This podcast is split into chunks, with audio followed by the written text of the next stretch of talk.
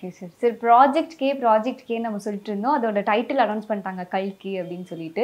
So இந்த படத்தில் எல்லாரோட கேரக்டரையும் ஓரளவுக்கு ரிவீல் பண்ணாங்க. கமல் சாரோட கேரக்டர் மட்டும் ரிவீல் பண்ணாமல் அப்படியே வச்சுட்டாங்க. இந்த படத்தோட இது பார்க்கும்போதே வந்து ஒரு அவெஞ்சர்ஸ் மாதிரியான ஒரு ஹாலிவுட் ரேஞ்சுக்கு வந்துட்டு இந்த படம் இருக்க போகுது அப்படின்றதுல எந்த வித டவுட்டும் இல்லை. இந்த படத்துக்கான உங்களோட எதிர்பார்ப்பு எப்படி இருக்கு எனக்கு வந்து பெரிய எதிர்பார்ப்பு இல்லை. பொதுவாகவே பார்த்தீங்கன்னா இந்த விஎஃப்எக்ஸ் இந்த சிஜியை பேஸ் பண்ண படங்கள் மீது எனக்கு தனிப்பட்ட முறையில் எப்பயுமே ஆர்வம் கிடையாது. ஹாலிவுட்டையும் சரி. அதாவது பார்த்தீங்கன்னா நம்மளுடைய வாழ்வியலை ஒட்டி வருகிற படங்கள் மீது தான் தனிப்பட்ட முறையில் எனக்கு ஒரு ஆர்வமும் எதிர்பார்ப்பும் இருக்கும்.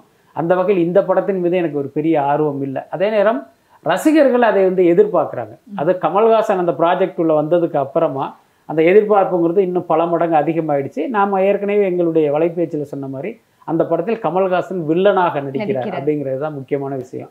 ஆனால் கமல்ஹாசன் வில்லனாக நடிக்கும் போது அந்த ஹீரோங்கிறவரும் பார்த்தீங்கன்னா கமலை விட ஒரு வலிமையானவராக இருக்கணும் இல்லையா? ஆனால் பிரபாஸ் வந்து அந்த அளவுக்கு ஒருத்தானவரான்னு எனக்கு ஒரு சந்தேகம் இருக்கு. என்னன்னா பாகுபலியில அந்த கதாபாத்திரத்துக்கு பொருத்தமானவராக இருந்தார். அதுதான் அவருக்கு அவ்வளோ பெரிய ஒரு மார்க்கெட்டே கிரியேட் பண்ணி கொடுத்துச்சு. ஆனால் அதுக்கு அடுத்தடுத்து வந்த படங்கள்ல எல்லாம் அஹ், பிரபாஸை வந்து அந்த அளவுக்கு ரசிக்க முடியல. கடைசியாக வந்த ஆதி புருஷ் உட்பட அவர் பார்த்தீங்கன்னா ஒரு பெரிய ஆளுமை மிக்க ஹீரோவா இல்லை. ஸோ அவர் கூட கமல் மோதுவதை மக்கள் எப்படி ரசிக்க போறாங்கன்னு எனக்கு தெரியல.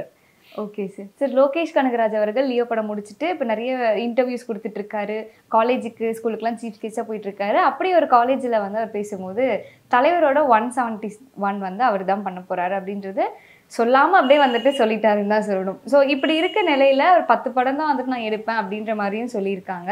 ஸோ இதுக்கு முன்னாடி கைதி அவர் பண்ண வேண்டியது பட் இப்போ வந்துட்டு ஒன் செவன்ட்டி செவன் நான் ஒன் செவன்ட்டி ஒன் நான் தான் பண்ணுவேன் அப்படின்ற மாதிரி சொல்லியிருக்காரு. அப்போ கைதி படத்தோட ப்ரொடியூசர் சைட்லேருந்து இவருக்கு அந்த ப்ரெஷர்ஸ் வராதா சார் இல்லை ப்ரொசஸ் வந்து தான் இவர் வந்து ரஜினி படத்துக்கு அடுத்து வந்து அந்த கைதி டூவை பண்ணுறதுக்கான அஷூரன்ஸ் அவர் கொடுத்துருக்காரு.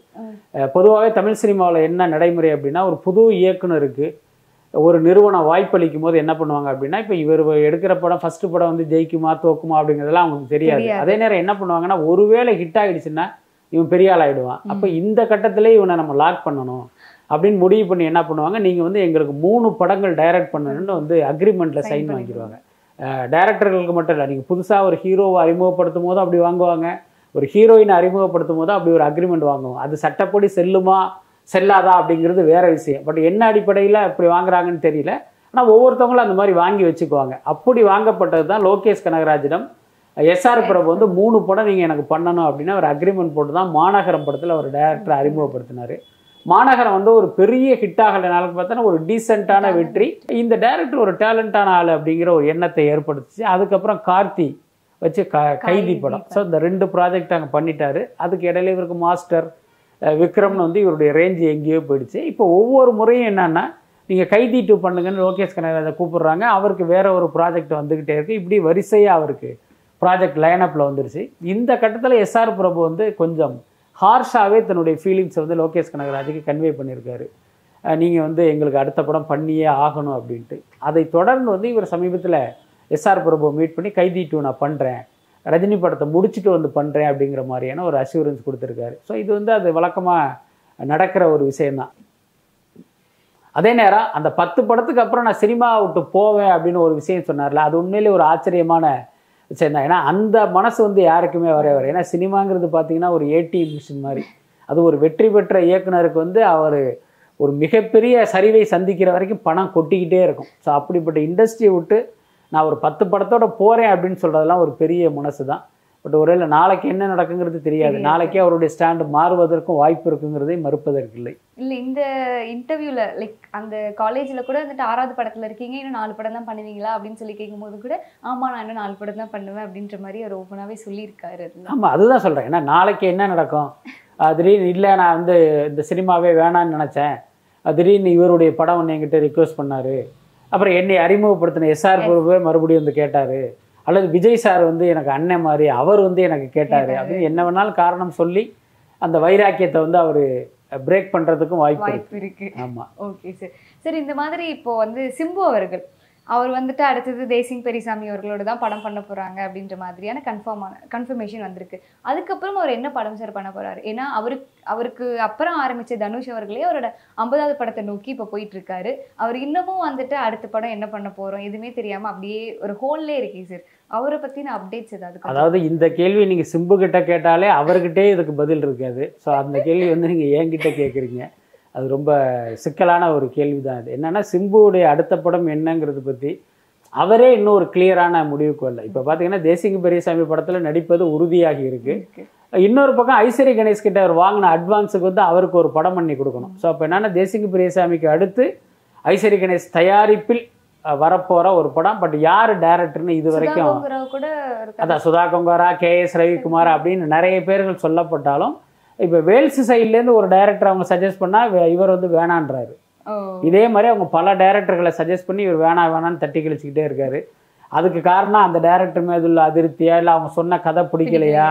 இல்லை ஐஸ்வரி கணேஷ்க்கு நம்ம இப்போ படம் பண்ணக்கூடாது அவரை கொஞ்ச நாள் இழுத்தடிக்கணுங்கிறது நோக்கமா அப்படிங்கிறது தெரியல. அதனால சிம்பு படத்தை பொறுத்த வரைக்கும் அவர் வாயிலிருந்து செய்தி வந்தால்தான் அது அதிகாரபூர்வ செய்தி. அது வரைக்கும் நம்ம சொல்றது எல்லாமே ஒரு யூகங்கள் தான் okay sir. Sir Vijay Sethupathi அவர்களை பற்றி தான் அடுத்தது கேட்கணும்னு நினச்சேன். ஏன்னா அவர் வந்துட்டு தொடர்ந்து ஒரு காலகட்டத்தில் படம் பண்ணிக்கிட்டே இருந்தார். அவ்வளோ படம் வந்துட்டு இருந்தது. அது எந்த மாதிரியான ரோலாக இருந்தாலும் சரி எந்த மாதிரியான கேரக்டராக இருந்தாலும் சரி அவர் வந்துட்டு தேர்ந்தெடுத்து பண்ணிட்டு இருந்தார். அவர் நடிக்கிற வில்லனாக நடிக்கிற எல்லா படமுமே ஒரு அளவுக்கு ஹிட் ஆயிடுது ஆனால் அவர் ஹீரோவாக நடிக்கிற படம் எதுவுமே பெருசாக ஓடுறது இல்லையே சார் அதுக்கு காரணம் இல்லை அதுதான். அவர் தேர்ந்தெடுக்கிற கதைகள் வந்து சரியான கதைகள் இல்லை அப்படின்னு நான் நினைக்கிறேன். ஏன்னா நீங்கள் வில்லனா நடிக்கிறார் அப்படின்னா அந்த படத்தில் வேற ஒரு ஹீரோ இருப்பார். அதனால பார்த்தீங்கன்னா அந்த வெற்றி தோல்விங்கிறது அவரை சார்ந்ததாக மாறிடும். அதுக்கப்புறம் அவர் பெரிய ஹீரோ நடிக்கும்போது பார்த்தீங்கன்னா அவருக்குன்னு ஒரு ஃபேன் ஃபாலோயிங் இருக்கும். அந்த ரசிகர்கள் வந்து படம் பார்ப்பாங்க. அதனால அந்த படம் ஓடிடும். அப்போ அந்த இவர் வில்லனா நடிக்கிற படத்தினுடைய வெற்றி தோல்விக்கு இவர் காரணம் இல்லை. அதே நேரம் அந்த படம் வெற்றி அடைந்தால் அதை இவர் கிளைம் பண்ணிக்கலாம். அதனால வில்லனா நடிக்கிறதுங்கிறது விஜய் சேதுவை பொறுத்த வரைக்கும் ஒரு ஈஸி தான். கிட்டத்தட்ட அவர் ஒரு எஸ்கேபிசம் மாதிரின்னு கூட வச்சுக்கலாம். ஹீரோவாக நடித்தா எல்லாத்துக்குமான ரெஸ்பான்சிபிலிட்டி இவர் தலையில் வந்துடும் ஸோ இது தெரிஞ்சு தான் இவர் மெல்ல விலகி அந்த பக்கம் போயிட்டாருன்னு நினைக்கிறேன். பட் அதே நேரம் ஹீரோவாக இவர் இன்னும் பல காலம் நிலைத்திருக்க வேண்டிய ஒரு நடிகர் தான். அதில் மாற்றமே இல்லை. ஆனால் என்னென்னா இவர் பணத்துக்காக கதை பற்றியெல்லாம் யோசிக்காமல் அந்த வர்ற பணத்துக்காக இவர் கதைகளையும் படங்களையும் கமிட் பண்ணதுனால வந்த விளைவு தான் இந்த சரிவு அப்படிங்கிறது. பட் எதிர்காலத்தில் அதை அவர் சரி பண்ணிக்கிட்டாருன்னா சரியாக இருக்கும். சரி. எஸ்கே ரீசெண்டாக நடித்து வெளிவந்திருக்கு மாவீரன். மாவீரன் படத்தோட தமிழ்நாட்டு கலெக்ஷன் இப்போ வரையும் வந்துட்டு ஃபிஃப்டி கோர்ஸ் ஃபிஃப்டி க்ரோர்ஸ் அப்படின்னு சொல்லி சொல்கிறாங்க விஜயோட அளவுக்கு வந்துட்டு சிவகார்த்திகேயனும் அடுத்தடுத்து அப்படியே வந்துட்டே இருக்காரு. இப்போ நிறைய நீங்கள் வலைதளங்களில் பார்த்தீங்கன்னா கூட எக்ஸ் தளபதி தளபதி அப்படின்ற மாதிரியான மீம்ஸும் வந்துட்டு போட்டுருக்காங்க இளைய தளபதியோட அதாவது தளபதியோட இடத்தை வந்துட்டு எஸ்கே அவர்கள் பிடிப்பாருன்னு நீங்கள் நினைக்கிறீங்களா சார் நிச்சயமா பிடிக்க முடியாது. அது ஊர் பக்கம் ஒரு பழமொழி சொல்லுவாங்க உயர உயர பறந்தாலும் ஊர்க்குருவி பருந்தாகாது அப்படின்னு. அது கிட்டத்தட்ட அஹ், சிவகார்த்திகேயனுக்கு பொருந்தும். இப்போ விஜய் இருக்கார் அப்படின்னா நேற்று ஒரு புதுமுகமாக இருந்து ரஜினியுடைய ரசிகராக இருந்து ரஜினியை இன்ஸ்பயர் ஆகி நடிக்க வந்து ரஜினியை அட்மையர் பண்ணி அதுக்கப்புறம் பார்த்திங்கன்னா ரஜினியை பாதையிலே அப்படி வந்து கிட்டத்தட்ட இன்னைக்கு ரஜினியை மிஞ்சிய ஒரு நடிகராக இருக்கார் அப்படின்னா அது வந்து தனி. அவருடைய உழைப்பு திறமை அர்ப்பணிப்பு இன்னும் நிறையா இருக்குது அவர் எங்கேயுமே தன்னுடைய ஆரம்ப காலத்தில் நான் வந்து சின்ன சூப்பர் ஸ்டாரு குட்டி சூப்பர் ஸ்டாரு அப்படின்லாம் அவர் என்னைக்கும் சொல்லிக்கிட்டது இல்லை யாரை வச்சு சொல்ல வச்சுக்கிட்டதும் கிடையாது. அவர் அவருடைய பாதையில் போனார் மக்கள் அவருக்கு ஒரு வெற்றியை கொடுத்தாங்க. ஆனால் சிவகார்த்திகேயன் அப்படி கிடையாது. ஆரம்பத்திலிருந்தே அவர் வந்து ஒரு மிமிக்ரி ஆர்டிஸ்ட் அவர்கிட்ட ஒரிஜினாலிட்டி கிடையாது. ஒரு மிமிக்ரி ஆர்டிஸ்டாக வந்ததுனாலே என்னவோ தெரியல. இவர் ஆரம்பத்திலிருந்தே நாம தான் ரஜினி.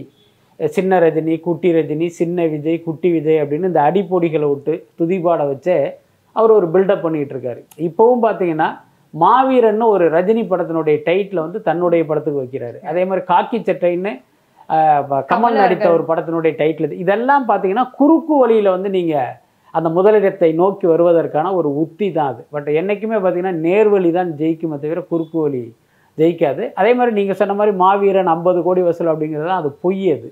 எப்பயுமே பார்த்தீங்கன்னா ஒரு பத்து கோடி வசூலானால் அதை ஒன்று இருபத்தஞ்சு கோடின்னு சொல்லுவாங்க. கிட்டத்தட்ட அந்த மாதிரி தான். தமிழ்நாட்டை பொறுத்த வரைக்கும் இந்த படம் பதினஞ்சு கோடி ரூபா தான் விநியோகஸ்தர்களுக்கு ஷேர் கொடுத்துருக்கு. என்னன்னா இதில் ஒரு ஆறுதலான விஷயம் பிரின்ஸ் படத்தினுடைய ஷேருங்கிறது பத்து கோடி. அதை விட இந்த படம் அஞ்சு கோடி ரூபா அதிகம் கலெக்ட் பண்ணியிருக்கு மற்றபடி இந்த படம் வந்து ஒரு வணிக ரீதியில் வெற்றி படம்லாம் கிடையாது. வெற்றி படம் போன்ற ஒரு மாய தோற்றத்தை இவங்க ஏற்படுத்துகிறாங்க அதுக்கு அதனுடைய இதுதான் நேற்று நடந்த அந்த மாவீரன் சக்ஸஸ் மீட். இங்கே சினிமாவில் பார்த்தீங்கன்னா ஒரு முதல் காட்சி ஆரம்பித்து முடிவதற்குள்ளேயே படம் வெற்றி சக்ஸஸ் மீட்டுன்னு ஆரம்பித்து மக்களை ஏமாற்றுவாங்க அப்படிப்பட்ட ஒரு ஏமாற்றுகிற விழா தான் நேற்று நடந்தது. ஸோ அதனால் என்னென்னா சிவகார்த்திகேயனை பொறுத்த வரைக்கும் சிவகார்த்திகேயனாக அவர் வளரலாமே தவிர அவர் வந்து அடுத்த ரஜினியாக அடுத்த விஜயாவெல்லாம் எந்த காலத்துலையும் வர முடியாது. சரி இப்போ நம்ம தமிழ் சினிமாவில் நீங்கள் இப்போ சொன்னீங்க இவ்வளோ கலெக்ஷன்ஸ் வந்திருக்கு படம் பெருசாக ஓடலனாலும் இவ்வளோ கலெக்ஷன்ஸ் வந்திருக்குன்ற மாதிரி சொல்லி. இப்போ நம்ம தமிழ் சினிமாவில் வந்த ஆறு மாதத்தில் இந்த டாடாவாக இருக்கட்டும் குட் நைட்டாக இருக்கட்டும் போர் தொழிலாக இருக்கட்டும் சின்ன சின்ன ஹீரோஸ் நடிக்கிற படம் வந்துட்டு சூப்பரான ஹிட்டும் கொடுத்துருக்கு. தேட்டர்லேயும் வந்து நல்ல ப்ராஃபிட் எடுத்திருக்கு. ஸோ இதில் இந்த மாதிரியான ஆக்டர்ஸ்க்கான அடுத்தடுத்த படங்கள் வந்துட்டு எந்த மாதிரி இருக்கும்? அவங்களோட ஸ்கோப் நம்ம சினிமாவில் அதாவது இப்போ எஸ்கே அவர்கள் இந்த மாதிரியான இடத்துல இருந்து தான் மேலே வந்திருக்காரு.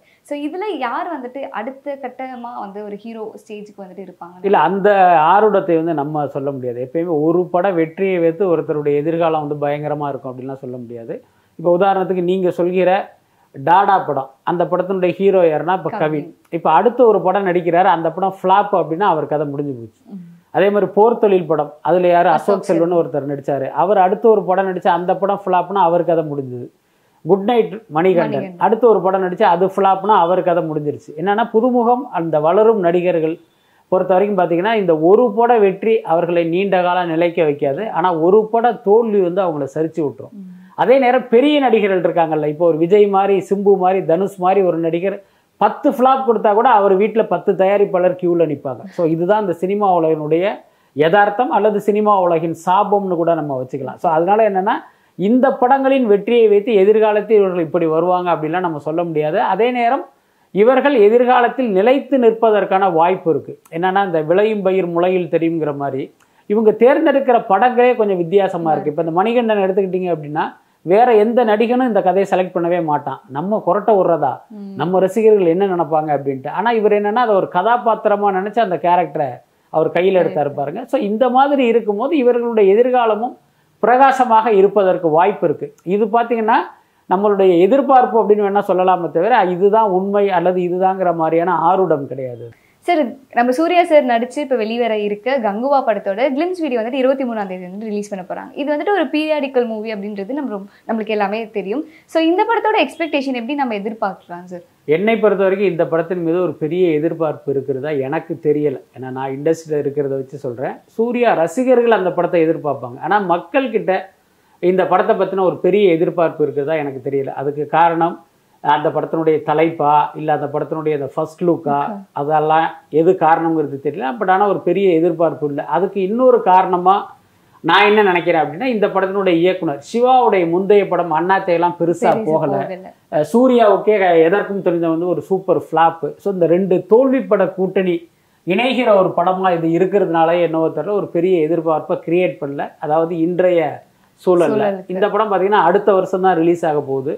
ரெண்டாயிரத்தி இருபத்தி நாலு ஏப்ரல். அப்படிங்கிற மாதிரி இப்போ சொல்றாங்க. ஒருவேளை இந்த ரிலீஸ் நேரத்தில் இவர்கள் கொடுக்குற அந்த அந்த. ப்ரொமோஷன் காரணமாக அந்த படம் மக்கள் மீது மக்கள் கிட்ட வந்து ஒரு எதிர்பார்ப்பை ஏற்படுத்தலாம். அது தெரியல எனக்கு. ஓகே சார் ரொம்ப நன்றி சார் இவ்வளோ நேரம் வந்துட்டு சினிமாவில் தமிழ் சினிமாவில் என்ன மாதிரியான விஷயங்கள்லாம் நடந்துட்டு இருக்கு அப்படின்றத ரொம்ப தெளிவாக சொன்னீங்க. நன்றி சார் நன்றி.